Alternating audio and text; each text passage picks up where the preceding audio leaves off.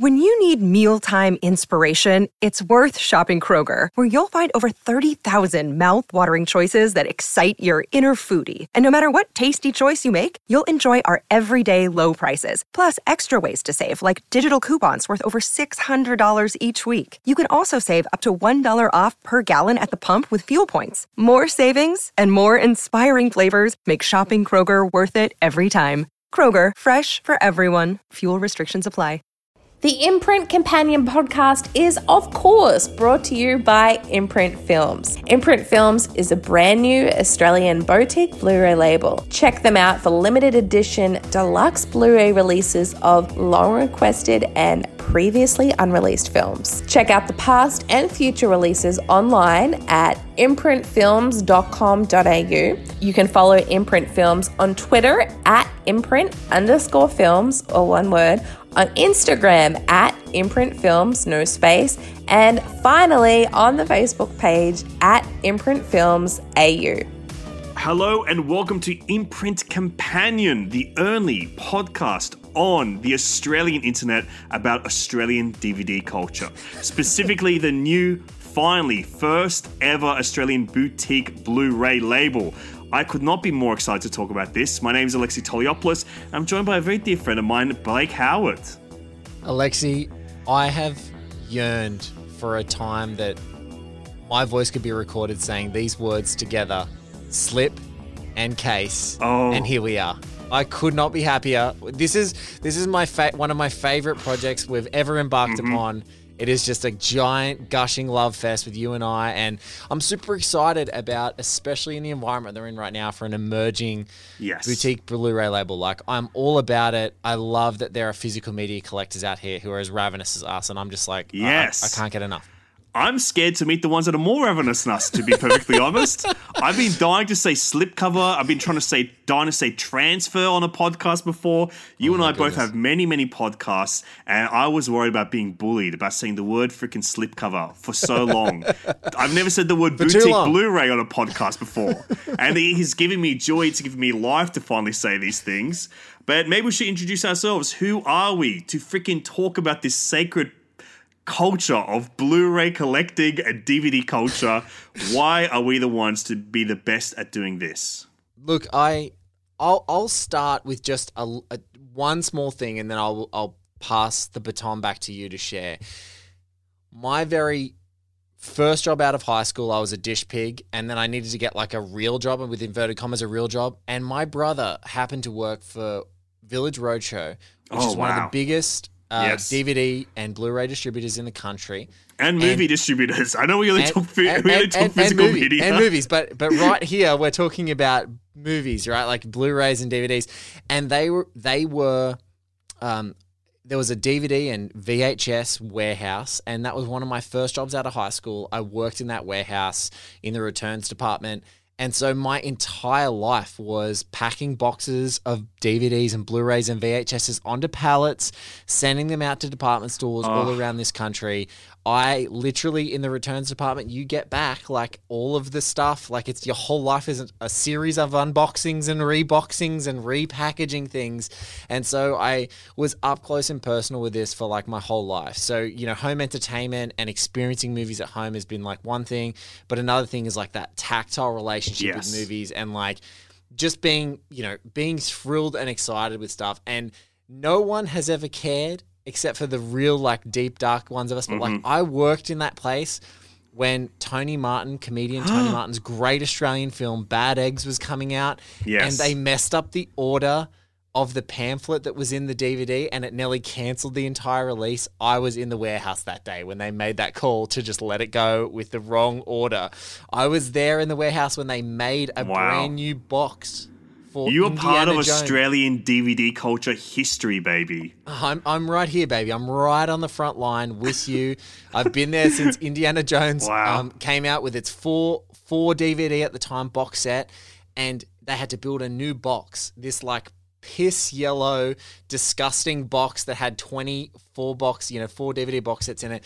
Um, so I'm excited. I'm so excited to be here, and I've loved that. You know, streaming culture is super convenient, but there is nothing that scares me more than say them covering Daryl Hannah's ass with hair on Disney Plus and me never being able to see that took us again. And I I'm so excited that this is the podcast for to never happen. We. Exactly. We own the Secret Took Us on DVD and Blu-ray. It's a combo box, baby.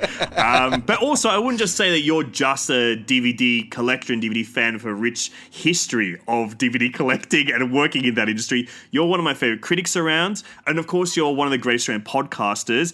Uh, One Heat Minute, international sensation, where you go through the classic movie Heat by Michael Mann minute by minute, which concludes with what? I want you to say it. I want to hear you say with what it concluded with. It concluded with the man himself, Mr. Michael Mann, coming on for the final episode of the show and not only indulging me in one of the greatest conversations one could ever have about the movie Heat, but he also indulged me with saying the final lines of the movie to one another to end the show, which Wow. uh, could not have been better. Now, you've heaped praise upon me and uh, and my my critical and podcasting pursuits, but you, I mean, I'm I'm I'm the only minute by minute podcast on the internet. I think it's fair to say, and I mm-hmm. think it's even fairer to say that you are part one half of, in fact, the only movie podcast on the internet. Total reboot. You're also one half of the team, one half of the Woodstein team that did Finding Drago, Yeah. and and and just and so many other comedic film based pursuits. You are you are mm. royalty. And and and. Oh, wow. this is a and this and this is an arranged marriage. for Yes. us. Finally. just finally, finally, just like the French, uh, the the French royal family, which we're going to encounter in uh, imprint number five, uh, Mm-hmm. Waterloo, later on in our discussion. Um, but I, I'm I'm super excited about us uh, finding a way to come together, and an arranged marriage by no one else, uh, no one, none other than Maria Lewis, our, our dear Yes, friend, our has, uh, dearest friend. brought us together. who would be totally ashamed of us at this point, I would say. Absolutely She is not listening to this show. She is No. not listening to this show. I can't There's imagine way. her popping her earbuds and popping this on. Can't imagine that happening right now. Uh, but I'm very excited to talk about this. Uh, my first job ever was working in uh, a DVD video store, a rental store called Mondo Movies in Annandale in Sydney, Australia, and it it's specialized in like art house and cult movies. So from like the age of 16 when I started working there, I was already obsessed with film and I really threw myself in. They had like an amazing collection of like really rare stuff. And I think that's where I had already had like a small DVD collection, but from there I was like, I love this tactileness. I like the idea of it feeling like an archive and feeling like a museum almost. And I always call like my collection the archive uh, because I think of it as like just like you know I'm keeping the films that matter to me, films I believe will be like an influence to my own work, and films that I am curious about. I think that's what excites me most about like collecting is that there is a an aspect of curiosity to it where you you make those blind buys where you're like oh that sounds cool I've never heard of that before but it sounds cool and uh, to me the most important thing about film and is and being a cinephile, if you will, uh, a registered cinephile like I am, where I had to go door to freaking door, telling my neighbors if you hear someone screaming, I'm watching freaking Psycho, dude. Uh, nothing untoward is going on. Nothing I just untoward. love movies, and I have to let you know that's my whole deal. No, you, that that's a lie. There's a slight wrinkle to that. It is if you hear screaming, I'm watching the Psycho remake and I can't Yeah, bear it. I I, cannot bear it. it. It makes me sick what happened to Gus Van Sant during that movie. I don't know what he did. It sickens me, and I kind of dig it. I'll be honest, I kind of dig what he did with it. Uh, but it's I'm- all I'm- about that sense of discovery for me. And it's like making those blind buy purchases because you're like kind of hooked in it. Like there's a curation out there of not just your own collection, but by uh, the distributors and the labels that are curating them and curating that experience. And I like being hooked into that. And there's been so many great films that I've discovered uh, over the years through collecting. And Yes. I I think that's why we wanted to come together and do this because we're very excited that Australia now has its own. And you and I probably spent freaking countless dollars importing stuff and having to be on the search online rather than having like that tactile feeling of going outside like the small boutique stores, uh, like record shops and stuff that do stock your criterions and your arrows and your eurekas. And uh, it's cool that we have our own ones that have freaking slip covers, that have a freaking spine number on the side, uh, that have bonus features the spine number is as, as exciting as it gets. Mm. But I think one thing that you and I have experienced, and this is would be exactly what you would have had in that Mondo store, like in Annandale, is at 16 is when you walk along and there are really carefully curated collections like an emerging imprint or like a criterion or a canopy or an arrow as you talk about it's like there's something that is about the entire package and the visual is a huge part like when you're a huge consumer it's like it grabs you on the shelf and that inflames your curiosity like oh this is good and so many times like people like get annoyed at it and they meme the living daylights out of it when there's just like terrible formulaic movie posters and things like that like you know, one of my favorite dumb ones of a movie that I really enjoy is like the movie Joe Carnahan's The Grey. Like it is a really cool movie, and there's such cool fan art out there. The poster is Liam Neeson's face in yeah. the snow. Like who gives a shit, Liam Neeson? Uh, and your hello, face- remember the wolves? Huge part of that movie. Chuck a freaking wolf glistening in his eye or something. Airbrush a wolf onto him if if if you're in the feedback session, it's like if there is not a glistening eyed wolf on this poster, get it out of here. I don't I don't want to hear. But so what I'm super excited about is that is like there is you know imprint as a label is has got a whole variety of different films, but I think it's such an important thing, like you said, to keep curiosity. Like the best and and Alexi's archive stands a, t- a testament to this is the best collections are those that like every time you look at them there's like 10 things that jump off every shelf that you just want to pick up and put on. Like you want to touch it, you want to reach in there. You know, some of the great Criterion collections and some of the international collections like Canopy or Arrow, like some of them have these amazing monographs that come with them so you can read great essays about it or photos from the films you love. And it's just like, every single one not only has amazing transfers, has the best versions, has the best interviews, has the best commentaries, but it's just like these things that you can have and curate and keep – and and keep revisiting. And I love what you said. It becomes this like collage of who you are and all of your influences, and and yeah. that's really important to me to have on my shelf when I'm you know searching for that inspiration.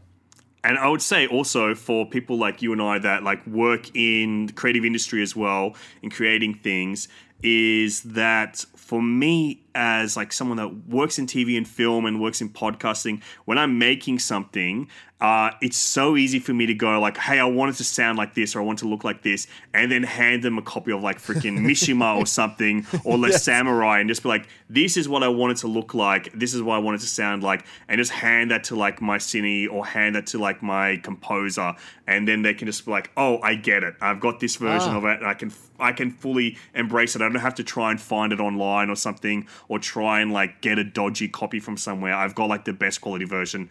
that has been lent to me by a beautiful boy called Alexi Toliopoulos.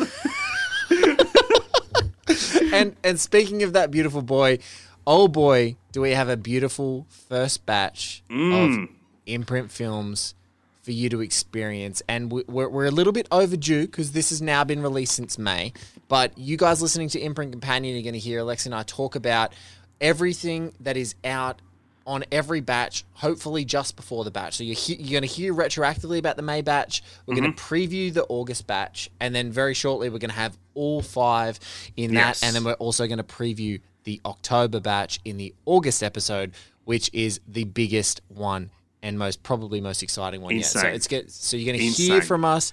We're going to have if you're listening to this, you might be listening to it on One Heat Minute Productions. You might be listening to it in the Total Reboot feed. We're going to put the um, uh, the episodes up on our feeds, but there will be an imprint companion feed as well, which you can subscribe to. So for you pure collectors out there, you obsessives, we want to know what you think. Mm-hmm. We these these are the people who listen to the show. I really want to be contacted to hear if the transfers are good. I yes. really want to know if there's if, if someone has seen in another thread that there is a transfer out there that you know that, that could be better. I want to hear about how good the sound is. I want to hear mm. about what people think about the special features. I want to hear if they like the slipcase art or if they like the DVD cover art, the, oh, sorry, the Blu-ray cover art. I want to hear from you because uh, I think that this is exactly who the show is made for. We are mm-hmm. one of you, and we're excited to talk to you. Yeah, we so are. Shall we dive into discussing the first batch from May, the May releases of Imprint, starting with Spine Number One. And this is an interesting one to talk about. This is a classic film. Spine Number One is H.G. Wells' The War of the Worlds. This could be the beginning of the end for the human race. For what men first thought were meteors or the often ridiculed flying saucers are in reality the flaming vanguard of the invasion from Mars. And this is, of course, the 1953 adaptation of it, not the Spielberg one, the classic Not the original Spielberg one. one. And it is directed by Byron Haskin. Had you seen this movie before? I had seen it. It's funny, like I'd done a science fiction cinema course at university that we chopped up different War of the Worlds, so I'd only seen it in clips, but I got to finally watch this as a whole thing before we chatted about it. And what struck me was, man, I know you said it wasn't Steven Spielberg's, but despite how different it is and Spielberg's being like a huge allegory for basically terrorism in the modern era, he borrows a hell of a lot of the structure of the his movie from this movie. Like even set piece to set piece and setting to setting and just how people are dealing with it and and how like the international response doesn't really seem coordinated. It was a it was a really it was a really funny slice of like, you know, for a movie that's made in 1953 kind of like um American and Soviet and international solidarity when you're faced with this huge threat. It was like a really cool, weird thing. Have you have you been a fan of the War of the Worlds series in sci-fi, Lexi? I have been a big fan of it for quite some time. I remember reading the book in, I think, early high school. Uh, but I think what I was really interested in, especially as like people, like you and I that work in audio, uh, that classic Orson Welles, now legendary uh, Yes. radio play adaptation of this that.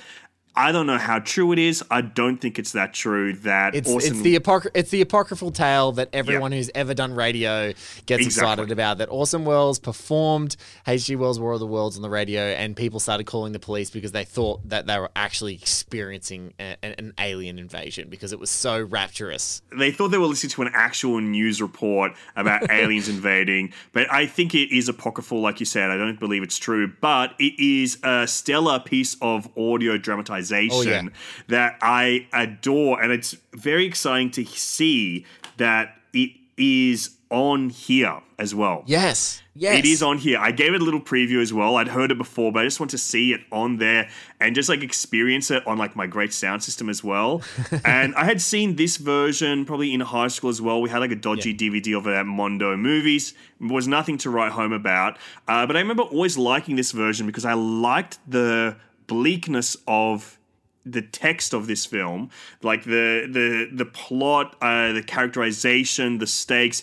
I think it's a, a terribly bleak movie that ends in kind of like a hopeful position.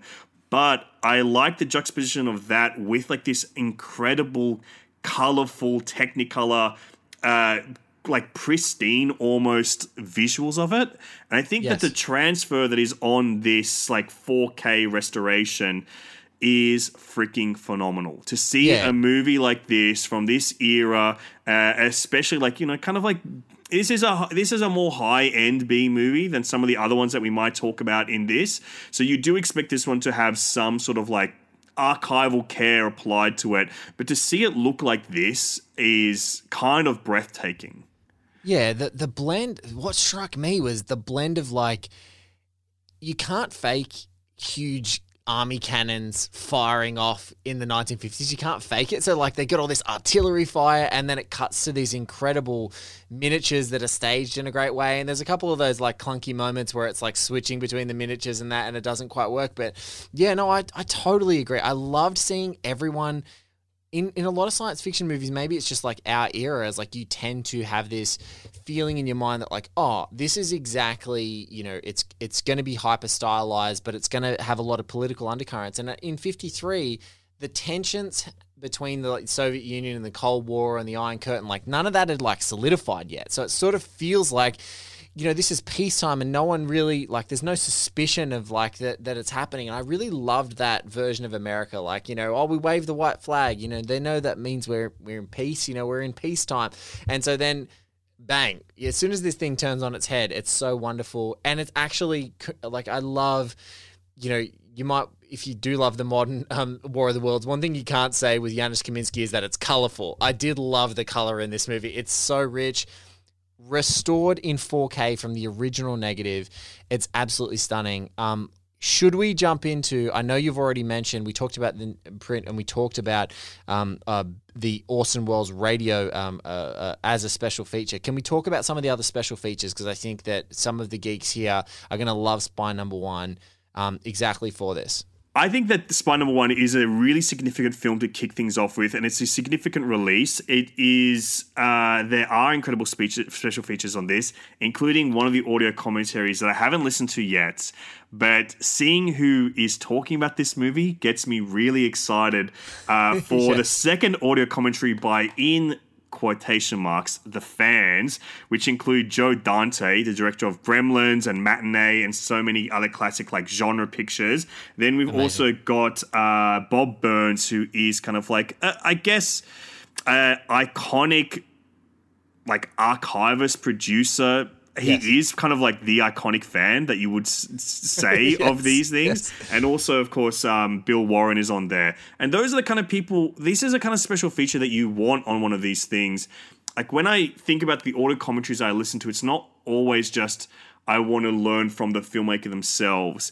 Sometimes, like you want a bit of companionship. Sometimes you want, sometimes you want Ben Affleck. Some, yeah. in the Armageddon commentary, and that, that turns commentaries on its head and tells you exactly. how insane Michael Bay is and and also sometimes you want that like I, I really I don't know about you, Alexi, but like I have like the most perverse pleasure in an audio mm. commentary that is derailed by a tangent, like someone yes. goes completely off book. And one of my favorites is there's a great thief commentary where James Caan abuses Michael Mann oh. for like not casting him in Heat. He's wow. like, "Why didn't you cast me in Heat? I was, you know, you're with my guys," and I'm like, I couldn't love that, that I love like that. hitting him up like 20 years later. God, I hate to say it, but kick freaking Jon Voight out, chuck James Caan in, then Heat is a 10 out of 10 for me. uh, one of the commentaries that I adore is like this Blu-ray release of The Odd Couple that has the sons of Walter Matthau and Jack Lemmon, and I'm like, oh my god, it's really heartwarming. And I see a commentary like this where like these guys. Uh, the classic film nerds that have gone on to be creators and to have gone on to like be people that preserve what classic genre cinema is. To hear them talk about like one of the all-time classics it it, it evokes the same resonance for me of like going like that's yeah. what i want to hear. Sometimes you want a companion with you when you're watching a movie that is just smarter than you. And that is what you're going to get. Um amazing other stuff. So there's there's actually so let's go through the commentaries. There's an audio commentary by Barry Forshaw and Kim Newman, so that's the critic commentary. There's Gene Barry and Ann Robinson who give us a commentary. The fans commentary. Then you've got the making of um, World of the Worlds called The Sky is Falling. You've got a featurette on H.G. Wells, the Mercury Theatre um, War of the Worlds radio broadcast, theatrical trailers, and if you are lucky enough with imprint, and this is something that we can give you the hot tip on if you didn't realize it already, the slipcases that come with these incredible uh, with these incredible releases are actually limited edition. So the first batch has the slipcases that are on the outside, the different covers. But if you're later on buying them from like an Amazon.com or like a, a, an online retailer, if you haven't bought them right in the batch or you haven't pre-ordered the batches, you're not going to get them. But the artwork is just stellar. The outside slipcase of War of the Worlds and the spine one is incredible. It's it's an illust- it's the illustrated poster from like the original 1950s Absolutely. release, right? A- absolutely. And then it's got a kind of um, sort of more kitsch. Uh, uh, uh, it feels like a more contemporary poster on that, but that that 50s painted poster forms the outside and it's just it's glorious and i and for for us who are fans of obviously things like the criterion collection a spine number seeing what number one is seeing this an important movie and and getting the full treatment is is just a thrill and it sets a precedent for like what this collection is going to be. That it's going to be honoring classics, yeah, with an esoteric twist. Because I think yes. that you know the easy way to start would be like, oh, Spine Number, that is like a universal like classic movie. I don't know. I can't even think of like one would be, but you know something like. uh you know, like your Casablanca or um, Citizen Kane, Casablanca, Citizen Kane, or something like Jaws When you need mealtime inspiration, it's worth shopping Kroger, where you'll find over 30,000 mouthwatering choices that excite your inner foodie. And no matter what tasty choice you make, you'll enjoy our everyday low prices, plus extra ways to save, like digital coupons worth over $600 each week. You can also save up to $1 off per gallon at the pump with fuel points. More savings and more inspiring flavors make shopping Kroger worth it every time. Kroger, fresh for everyone. Fuel restrictions apply was you know Jaws, something that's yeah. like a more bigger well-known mainstream hit but this is like an iconic classic that has its place of significance in history but it's a little bit esoteric a little bit left of center. There's a little bit of discovery involved in it. And um, i think it sets them off with a good precedent that this is what this label is going to be doing and uh, one other thing that I would note is that kind of concurrently to this release, Criterion also released a version of War of the Worlds, Yes. and they have similar special features. They have they're sourced from the same negative, I believe, or they tra- Yes. their transfer is from the same source. There is a slight difference in the colors. I think that in the version that we have, the Australian release from Imprint, that Mars at the start of the movie appears to be like blue tinged, and from the Criterion release, Mars is more red tinged. I'm not sure what the original version of that is, but it just kind of like falls down to your preference on that of like where do you want to go with it, what is more convenient for you to purchase. I think both those releases are quite stellar. I do personally prefer the original art on the imprint one. I don't always go for the original art. I go Yes. for whatever I prefer, and I do prefer the imprint art where it is like this original cover. I like the glossiness from the case here as well. Yeah, I think the slipcase, if I was picking my favorite art, and this isn't always going to be the case for every batch, but um, I really love the slipcase art on this one. Like this, this, this makes it for me. Like if you if you don't have that original um, War of the Worlds art, it doesn't look as appetizing a purchase because it just doesn't feel like as iconic. But like I think that that that Martian that Martian hand reaching from space down to like to, to this sort of um, happy, um, un, unassuming couple down there, that sort of classic couple there. It's it's just it's it's as iconic as it gets. Like it's a it's a comic book splash page. Like you see it and you're like, yeah, I could that I got to give that a spin. I got to get back to 53 and, and I got to watch War of the Worlds. And and all of them, you know, what what are great about all of the War of the Worlds is snapshots as you're listening is they're just lovely little snapshots of what's happening in that time. And so I think it's a really fun one. And I know some people have like gone down the ISO like regret doom scrolling version and like watch War of the Worlds, um, the the Spielberg one. This is this wasn't nearly as uh, emotionally taxing. It was actually just like super fun, a super fun rewatch. I think that with these B movies from this era, there is like this inherent kind of like irony applied to them now when you watch them, which makes them really enjoyable. And I think we'll get to talk about that in a couple of spine numbers. But let's move on to Yes. spine number two, which is Sorry, Wrong Number. Don't pick it up. Let it ring. This call brings a message of death to the one who must answer it.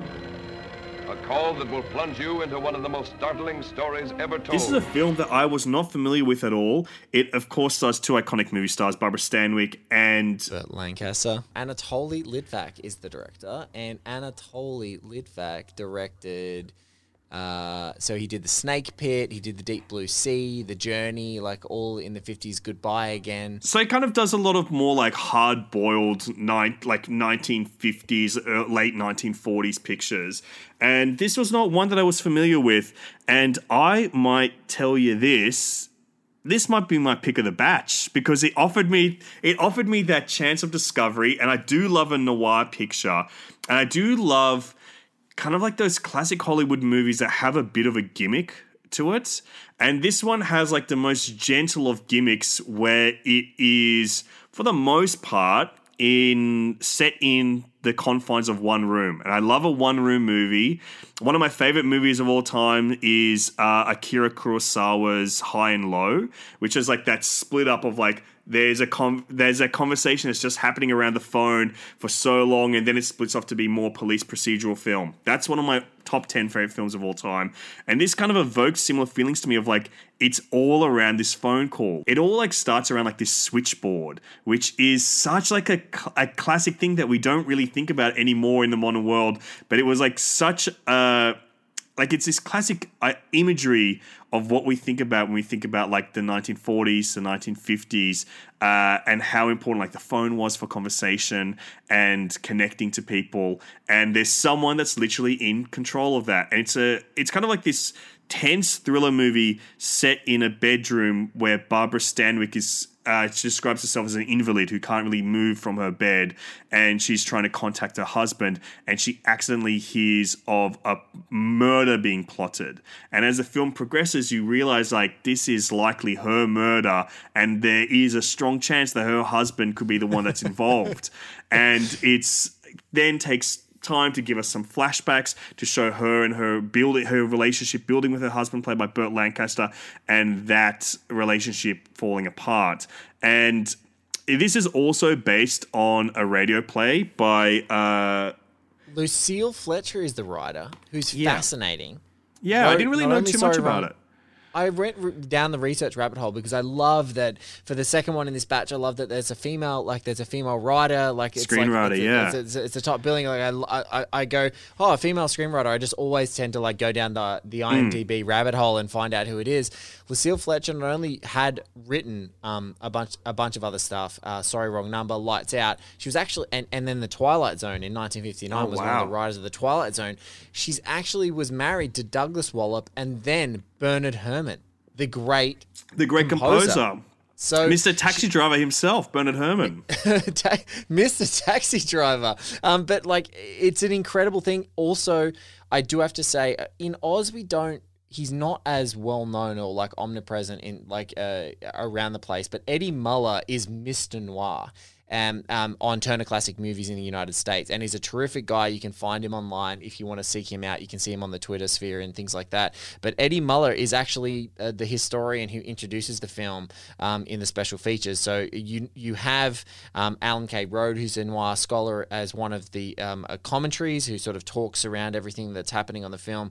But there's just so many other great things, including again on the second list, a broadcast of the original radio play with the stars. I think this is actually not the. This isn't the original radio play. This is a weird thing that you never think about. That this had already been a radio play, but we don't have like we don't we just don't have it anymore because it was just put out into This the ether, is a radio play now. This is Yeah. our radio play. Exactly. but then this happened a couple of years after. This is a 1950 recording with the stars of the movie, Barbara Stanwyck and Burt Lancaster. They got them in the studio to basically do a one hour version of this thing that they'd done do already for the screen. And So then there's great. one uh, that a radio play performance that was filmed uh, in 2009. So that is a version of this story that I believe is almost like a one woman show Yes. and I think that this. I, I really I'm ex- I got really excited about this movie. I think that I don't want to spoil too much because I think people might listen to this before getting into the movie as a bit of a preview. So I would just say that if you like classic noirs, if you like classic thrillers in kind of like that not quite Hitchcockian fashion, but Hitchcockian in that they are location based, uh, Yes. you will really enjoy this movie. And I think this movie has an absolutely exhilarating ending. The ending of this film, I was basically standing up with like what they were able to pull off with it.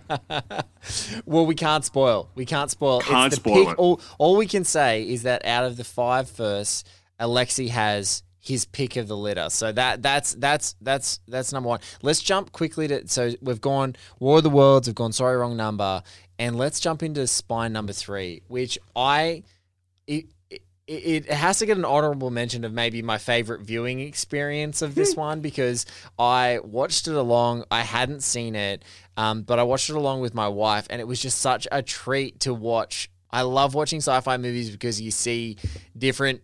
You see a culture like showcase what it wants to be, and I just I cannot tell you how much I loved Sexed Up America in I Married a Monster from Outer Space. A beautiful, innocent girl on her honeymoon.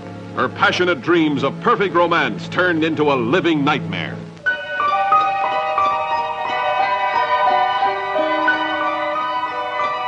For this sweetheart she married, the man she had loved, was merely the hollow shell for the invaders from outer space. Bill, absolutely divine 1958 film that's produced and directed by Gene Fowler Jr. and written by Louis Vittes. And it's um it's it's so I, I just had an absolute blast with this movie, Lexi. What is is this something you'd seen before? Have you seen this one before? I don't think I'd ever heard of this movie before, except Oh for like, God. you know, it has like one of those titles that you see popping up around. And I've worked in TV shows uh, like about movie trivia and stuff like that, and that has been. This has been one that the title has popped up as like, how silly is this title? Surely we can make a joke about the title of this crazy 1950s sci-fi movie. Uh, so I'm only familiar in that sense, and it had kind of like I, I I, didn't know what to assume with this movie, but um, it is also, I believe, it was the B movie attached to, was it Body Snatchers? yes. Yeah, Yes. it, it was the B movie that was attached to Body Snatchers, and it is a B movie in the truest sense. Where like Body Snatchers has gone on to become Invasion of the Body Snatchers, the original movie has gone on to become like one of the all-time classic One of the great movies. Don Siegel's movie. pictures. Yeah, Don, uh, Don, Don Siegel's movie. It's been remade countless times, and the and the premise has been remade, and and and again, just just the pivot of only you know five years, and we're in the height of that sort of that wrestle, that ideological wrestle between sort of capitalism and and and communism, and so you've got this like Amer- American sort of. Uh, chest you know chest uh, uh, uh, beating if you like in Don Yeah. Siegel's movie and in this movie I just loved it because the first thing I thought is like and this is not to spoil the movie, but it's kind of body sna- body snatcher esque. Um, and and what happens is there's a moment where these this alien race they come down to Earth. They invade the bodies of a whole bunch of virile young men who are about to, in the process of courting a bunch of young women. a lot of them get em- married. they're and embarking on their journey into such alluring things as sexual intercourse and marriage. Oh yeah, just marriage and intercourse and how quickly I can impregnate you. And one of the most endearing things I think almost in any movie I've seen, maybe in the last decade, is a bunch of alien like uh, aliens who are possessing their humanoids getting uber depressed that they can't impregnate the women of this planet and hanging out with the dudes having a few beers at the pub. Like I just can't tell you the scene of the movie and maybe the scene of this entire batch is a bunch of a bunch of alien um, wearing their human hosts being depressed that they can't impregnate their wives. It's just a gloriously flaccid, beautiful moment. I think in all Oh, of the movies that we've watched. Truly. And I think that's what I like about these classic B movies where there actually are Yes, the B movie that hasn't movie. gone on to become like an iconic classic. And I think there's a kitschness to, about, uh, to it that I really enjoy where they have this huge swing with like their thematic subtext where they're like, this is the battle of the sexes. This is communism versus capitalism. This is, I guess, also now watching it's like, this is uh, homosexual versus heterosexual as well. Yeah. And um, I, I love the swing that these classic movies, or from this kind of like B movie period of like classic Hollywood, these big swings that they go for. And who's to say if they connect with the swing? But there is an entertainment factor to them, there's this value of them where you know that they know they're funny. Like you're watching this and the dialogue oh, is funny. There's full of jokes. They're full of weird characters that are like way too macho. And you know that they know that they're funny. And watching it now, I believe that there's like this beautiful irony that you can kind of apply to them where it's like this irony through sincerity of like really just enjoying this movie. And I love I love people being passive in the face mm. of like unbelievable shit. Like and that's one of the fun things in War of the Worlds is like a moment where one of the pods crashes to Earth and like someone just like goes and hits it with a shovel. Like I love that. And this and and I married and I married a monster from outer space has got so many of those moments. Yeah. It's so loaded. And also just, you know, they are definitely taking a swing thematically. They're taking a swing technologically. They're trying Yes. to see if the whole super, impo- you know, superimposing um, dueling images to sort of show the transition between monster and alien, or to give you previews Yeah. of like the alien inside its hosts and stuff. They're having a swing with it. It's not quite coming off, and I think that that's part of its charm too. We- We're sort of talked about what's funny about it. I would say that the Blu-ray case cover of "I Married a Monster from Outer Space," like it, it for whatever you get, is the, and not the slipcase. The slipcase is the sort of classic poster. The Slipcase is a classic poster. The new art, however, is as sexy as anything that is in this entire batch. This is the sexiest cover of this Absolutely. whole batch. It is glorious. Like I saw, I actually didn't realize it when we were when we were doing it. Like I didn't, I didn't realize that that was what it was, and it actually shocked me because I hadn't gotten to it in our list of Mm. Yeah. watching all of these movies yet. And I saw it online, and I was like, that is the damn sexiest cover. I'm gonna Yeah. pick that up. I'm gonna, I'm gonna check that out. And I was like, oh god, that is one that you might, you might discard the slipcase. Yeah. And you might and you might keep that one on your shelf because it is so so sexy. it's very evocative. It's a very symmetrical image of the alien creature holding the bride uh, as she's kind of like incapacitated, but it also kind of evokes the image of like uh, the newlyweds being carried through the precipice, the bride being carried through the precipice, cased in this like circle bubble like uh, Yes. image. And the symmetricalness of it all is amazing, but it is the colors of colours. this case Oh, wow. that are astounding. It's these bright purples, these like really evocative dark greens that Yeah. the the color balance between this I think this might be like one of my like favorite covers of the year and Yeah, I'm easily. this is one where, like I wish this was a slipcover because I would want I would be having this one like sitting flat on Yeah, display. We may need to get you know remember and uh, and and Alexi and I both come from ethnic uh, uh, ethnic Yes. roots. This is one like when your nan used to have those photo holders, you know, like the frame holders, like that. You need one of those on the front of your shelf to just be like, I'm gonna rank the best covers of the year, and this is like this is like it. it I mean, it's going to be a, it's a really uphill battle for almost anything, that is going else. on to beat it. It's it's it's so good. And now because this is just um, so when we're talking about like pound for pound special features, um, I married a monster from outer, uh, outer space is just a 1080p transfer of the uh, pres presentation of the film. So it looks great. It has a, an audio commentary for, um, from Barry Forshaw and Kim Newman as well. Great A theatrical trailer, but. Uh, cr- critic commentary it's it is the it is the lightest of the batch when it comes to that. Um but but it's what it makes it what it what it lacks in that it makes up for in in humor. Um and and and kind of like probably just it, it was one of the ones that I was I was watching this at home and my wife like stumbled in the room. And usually usually she's like oh just some other some other snobby cinephile trash that this guy is watching and she stumbled in and she sat down and watched the whole of I Married a Monster from Outer Space because it was just like it's so weird, it's so quirky, it's got this energy. It's brisk. Yeah, it's fast, man. Oh my god, what's so so fun watching an hour and 18 minute movie. It's freaking I awesome. love it. I would also say that the transfer on this one kind of left me quite astounded because Yeah. this is not a movie that you'd heard of apart from like it's got a stupid, silly title. So it's like you you don't you you can't imagine a movie like this that is this old and not an actual classic. Yeah. You don't anticipate that there's much care in archiving a movie like this. But the transfer of this, the Visio presentation of this is gorgeous in black and white, but it is pristine. It is so clean. It looks so good. It I think that this is a, another big surprise for me in this is like even comparing it to uh, Sorry Wrong Number, which is I guess because it's got classic movie stars in it, it would have been looked after a little bit more. It's from Paramount, would have been looked after a little bit more.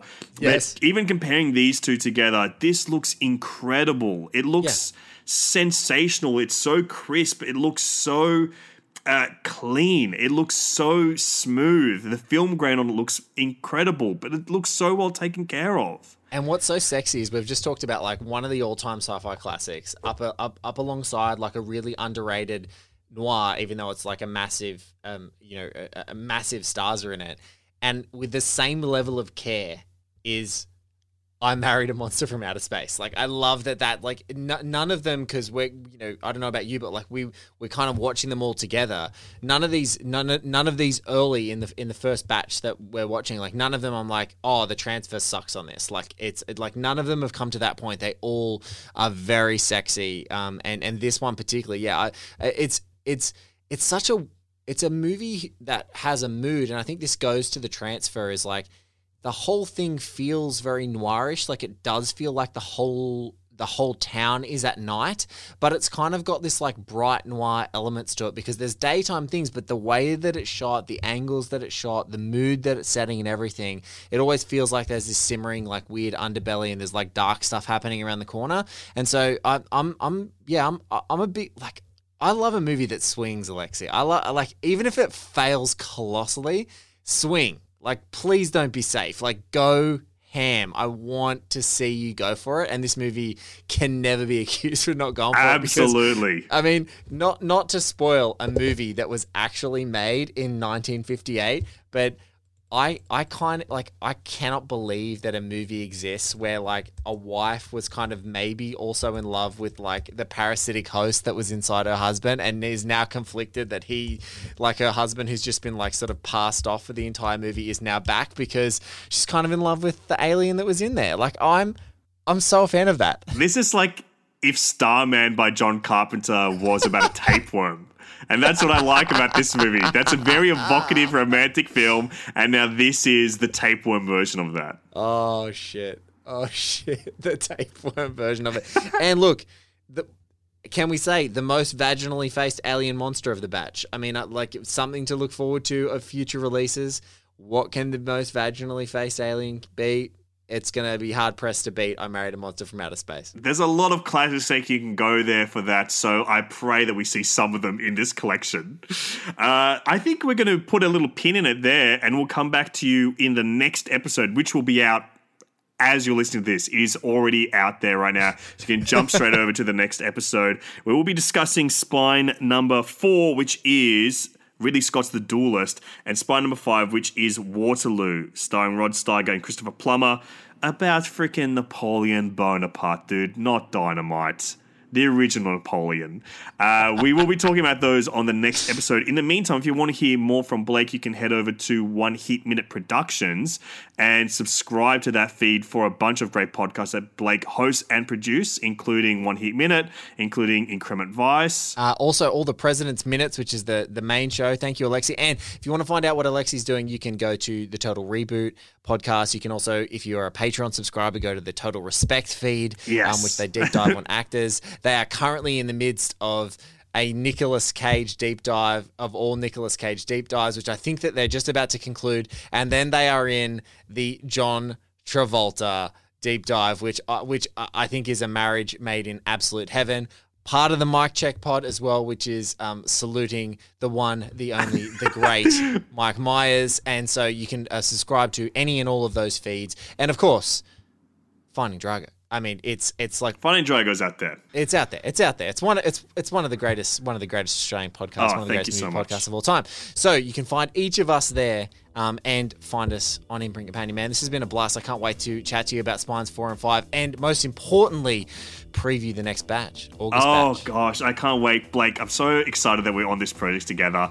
Uh, it is going to be a blast to just talk freaking DVDs and Blu-rays until the sun goes down, which it already has because we're recording this at night time. And I will provide full disclosure. I am in my pajamas, so there is only but a small layer of fabric between you, me, and I guess the, an entire city as well. We're both of us on different sides of the city, so it's not just one layer of fabric. I, I think I think one layer of fabric, one layer of FaceTime. That's exactly how close we want to be to you. We want to be right in your ears. We are one slipcase away from you on this show. Oi, so that was the um, Imprint Companion, baby. Imprint Companion with Alexi and Blake. Like, honestly, two of the best film boys. And if you like them and companions to imprints, I reckon um, you should probably subscribe to this, hey? Maybe like give it a review. I don't know, chuck on a rating. Like, what else are you doing? Like, we have nothing else going on we're all inside, slowly going mad. So, yeah, I don't know. Just love this for them. They really deserve it. And um, it's just great when, like, sweet film boys come together. Just fucking love to see it.